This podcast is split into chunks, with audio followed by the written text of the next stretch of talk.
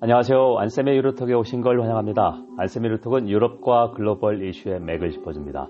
유럽과 세계 그리고 우리를 되돌아봅니다. 일주일에 한 번씩 여러분을 찾아갑니다.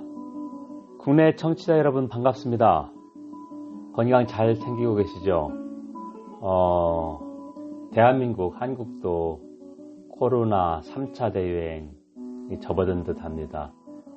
거의 3, 400명 하루 확진자가 어, 저는 국가공인 항체 보유자지만 청취자 여러분들 어디 계시든지 간에 어, 방역 잘 따라서 걸리지 않는 게 최선입니다. 자, 그럼 오늘 어, 주요 뉴스부터 한번 시작해 보겠습니다. 세계 주요 20개국 G20의 아, 정상회담이 열렸는데요. 화상으로 진행됐고 사우디아라비아 리아드에서 이렇게 열렸습니다. 화상이니까 네, 사우디가 이번에 의장국이고요. 아, 여기서 합의된 내용이 후진국 부채 유예 경감입니다. 그래서 G20을 중심으로 73개 후진국 저소득 국가의 부채 상환 유예 및 이자를 인하해 주기로 했다. 하지만 공짜가 아닙니다. 아, 이거를 신청한 나라들이 IMF 국제통화금의 조건 부처처럼 아, 개혁 정책 이런 걸 제시해야 됩니다.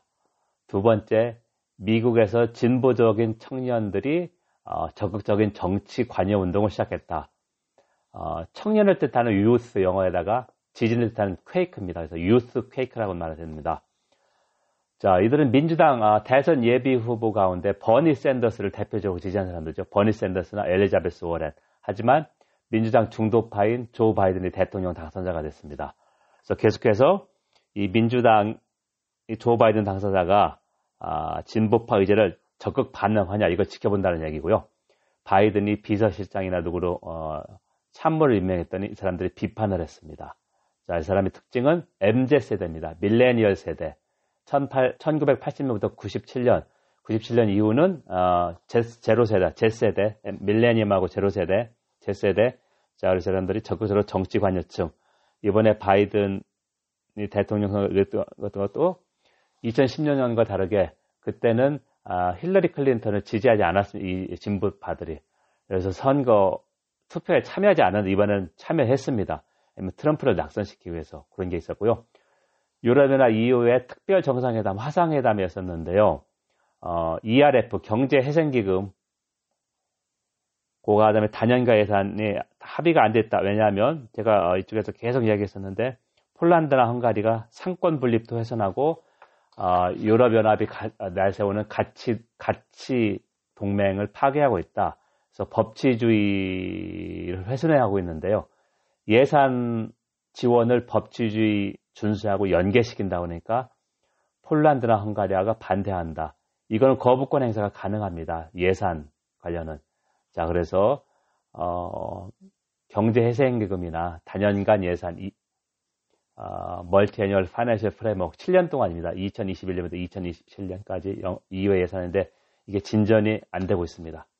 자, 네 번째로 바람 잘 날 없는 영국인데요. 첫 번째, 영국과 유럽연합의 아, 신관계 협상, 그러니까 브렉시트는 했고 브렉시트 후에 영국이 이후 어떤 관계를 맺을까?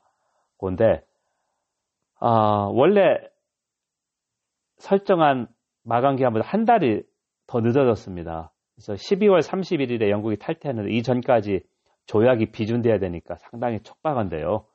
어, 화상회담으로 전환됐습니다. 그러니까 지난주 11월 16일 주에 시작했는데 어, 협상팀의 한 명이 어, 코로나19 확진을 맞았기 때문에 자, 막바지다. 두 번째, 영국 스코틀랜드의 분리 독립에 어, 보리스 존슨이 불을 붙이고 있다. 무슨 말이냐? 보리스 존슨은 어, 지방 자치정부 세운 거, 그러니까 영국에는 4개 지역, 잉글랜드 말고요. 어, 다음에 3개 지역, 스코틀랜드, 웨일스, 북아일랜드, 아, 자치정부 1997년 토니 블레어 측근이 이걸 해줬는데요. 그, 영국은 여전히 고도로 중앙 집권된 국가입니다. 왜냐면 제국주의 그런 것 때문에 이 서로 다른 민족을 아우르기 위해서 그렇게 했는데 보리스 존슨이 어떻게 했냐면 devolution 아, 자치정부 수립해서 이들에게 권한을 준 것은 disaster다, 재앙이다라는 얘기를 했습니다. 속내를 틀어놓은 거죠. 그래서 내년 봄에 2021년 봄에 스코틀랜드 지방 자치 선거가 있다. 지금 SNP 스코틀랜드 민족당 분리 독립을 주장하고 있습니다. 니콜라 니콜라 스터전 당수 여자 당수입니다. 그래서 얼마나 지금도 어, 한 70% 의석 가지고 있는데 내년 자치 선거에서 얼마나 의석을 더 늘릴까 그리고 어, 2021년 내내 어, 분리 독립 지지하는 어, 의견이 오차 범위를 보다 한 7% 정도 앞서고 있다. 왜냐하면 어, 스코틀랜드는 62%가 EU 잔류를 원하는데 잉글랜드 때문에 원하지 않는 이혼을 당했기 때문에요. 어, 제가 이거는 좀 주로 많이 설명했습니다. 세 번째, 영국을 점차 글로벌 브리튼에서 멀어지고 있다. 그러니까 유럽연합이라면 좁은 지역에서 벗어나 전 세계로 뻗어나간다는데 실상은 그렇지 않다. 왜냐하면 여러분 ODA라고 할 겁니다. 공적 개발원조, 예. OECD DAC 그러니까 선진국 클럽인 어, 개발원조위원회 들어가서 하는데 여기서 회원국들에게 아, 국내 총생산 아니면 국내 총소득 대비 0.7%를 ODA로 하라 고 권고하고 있습니다. 우리나라 이게 0.2%도밖에 지나지 않고요. 어, 이거를 달, 달성한 나라가 북유럽입니다. 스웨덴, 핀란드, 노르웨이, 룩셈부르크인데 영국도 2015년부터 법을 만들어 이렇게 하고 있는데 보리스 존스는 이거 싫었다. 왜냐하면 돈이 없으니까 정부가 지금 돈이 많이 필요하지 않습니까? 코로나 때문에 올해 영국이 경제 성장이 마이너스 10.4% 예산입니다. 그래서 어, 법을 바꿨다. 그리고 어, ODA 집행을 전담하는 정책 결정하고 DFID라고 있습니다. DFID, Department for International Development, 국제개발부를 어, 외무부에 합병을 했습니다.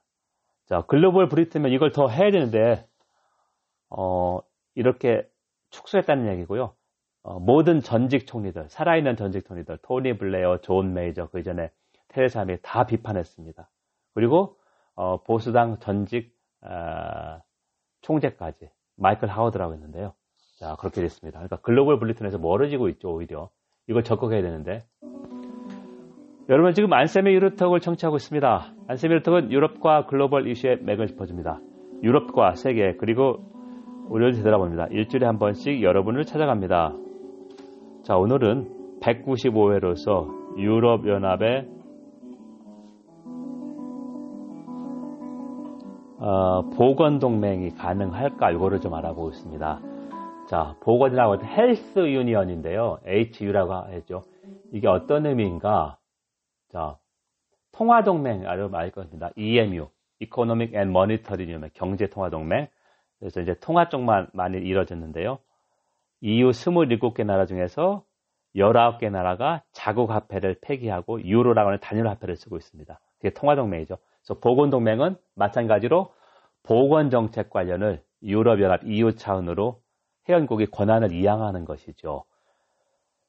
이번에 이제 유럽연합이 코로나19 대응에서 상당히 미진했다는 얘기를 할 텐데 핵심은 유럽연합 EU가 그러니까 행정부 역할을 하는 집행위원회가 커미션이 이런 권한을 보유하고 있지 않습니다. 자, 권한을 가지고 있는데 행사를 못했다면 비판할 수 있는데 유럽연합 EU의 집행위원회가 이런 권한이 없다. 자, 그래서 11월 아, 초에 어, 위기는 기회이기 때문에 집행위원회가 보건동맹, 헬스 유니언, HU 관련 몇 가지 입법해서 제안을 했습니다. 앞으로 이게 몇 년 걸릴지 모를 텐데요. 위기 때 항상 이제 아, 통합을 더 강화하는 거죠. 두 번째, 어, 코로나19 위기 때 유럽 차내 공동 대응은 상당히 부족했다. 어, 잘 아실 겁니다. 행정부 역할을 하는 집행위원회가 그러니까 록다운, 봉쇄하고 해제 관련해서 어, 회원국들이 좀 더 긴밀하게 조정하고 이렇게 하려고 했는데 안 됐다. 권한이 없었기 때문에. 그 다음에 가이드라인, 지침을 만들었는데 회원국이 들쭉날쭉 지킨 나라도 없은 나라도 있었습니다. 그럼 세 번째로 기구가 없냐? 없는 건 아니지만 이 기구가 아주 미비하다. 독립된 에이전시라고 있는데요. 유럽 질병통제예방센터입니다. ECDC. CDC는 어, 미국의 질병통제예방센터입니다. Center for Disease Control and Prevention인데 여기다 앞에다 E를 붙였죠. 유러피언. 그래서 이게 한 10년 전에 만들어졌는데요. 아, 질병 정보 관련 공유 이런 쪽밖에 안 씁니다. 그래서 이번에 조금 더 합의했던 것은 아, 코로나19 관련 정보를 ECDC에 통보하고 이거를 바탕으로 아, ECDC가 아, 뭐라 그럴까요? 이 회원국 간의 어, 상황이 얼마나 심각한가. 어, 이 홈페이지에 들어가 보시면 ECDC 누르면 나올 겁니다. 아, 각국이 아, 코로나 그 관련 통계, 공식 통계입니다. 잘 나와 있고, 그 다음에 그래픽이 괜찮습니다. 예를 들면, 어, 27개 나라 중에서 1일 확진자가 예를 들면 몇 명 이상인 나라 이렇게 분류가 됐어요. 2만 명 이상, 만 명 이런 식으로 되어 있고, 그 다음에 예를 들면 10만 명당 사망자 수가 높은데 어디냐. 통계가 상당히 활용하기 좋습니다. 그래서 이번에 이 어, 독립된 에이전시인 유럽 질병통제 예방센터 ECDC 역할이 조금 더 강화됐다. 자, 이제 step by step에서 어, 첫 번째 걸음을 나오는 거죠. 그렇다면 이제 회원국들의 입장은 어떠냐? 어, 업무 조정 강화, 정보 공개는 오케이지만 보건 정책은 회원국 고유 권한이다. 이 정도로 하고 있는데요. 앞으로 이 입법을 만들어서 유럽연에서 법을 만드는 과정이 제가 5회에서 설명했습니다. 기구에서 먼저 행정부 역할을 하는 집행위원회가 어, 정책이나 법안 제안권을 합니다. 자 그러면 어, 입법국, 입법기구가 강요이사회, 현국 장관들 모임이죠. 강요이 사회가 유럽의회가 아, 계속해서 어, 주거니 발견해서 어, 협상을 하고 이제 이게 어, 법으로 만드는 법으로 만드는 게 어, 조약은 어, 국가 수반끼리 이렇게 하는 거니까 그 밑에 regulation 규정이 있습니다. 그래서 이거 가지고 아, 만듭니다. 여러분 지금까지 안쌤의 유로톡을 청취했습니다. 안쌤의 유로톡은 유럽과 글로벌 이슈의 맥을 짚습니다. 유럽과 세계 그리고 우리를 되돌아봅니다. 일주일에 한 번씩 여러분을 찾아갑니다. 오늘은 어, 유럽연합 EU 27개 나라가 보건위기를 맞이해서 보건동맹 헬스 유니언 HU를 어, 좀 더 발전시킬 수 있을까? 그러니까 유럽 통합이 한 걸음 더 나갈 수 있을까? 보건 정책에서 그거를 한번 좀 조심스럽게 전망해 봤습니다. 코로나 상황이 심각합니다. 건강 잘 챙기십시오. 어, 그리고 제가 어, 코로나 완쾌되고 혈장 기증까지 하고 수기까지 쓴 거 말씀드렸습니다. 그래서 어, 제발 아, 잘 건강 챙기시기 바랍니다. 경청해 주셔서 감사합니다.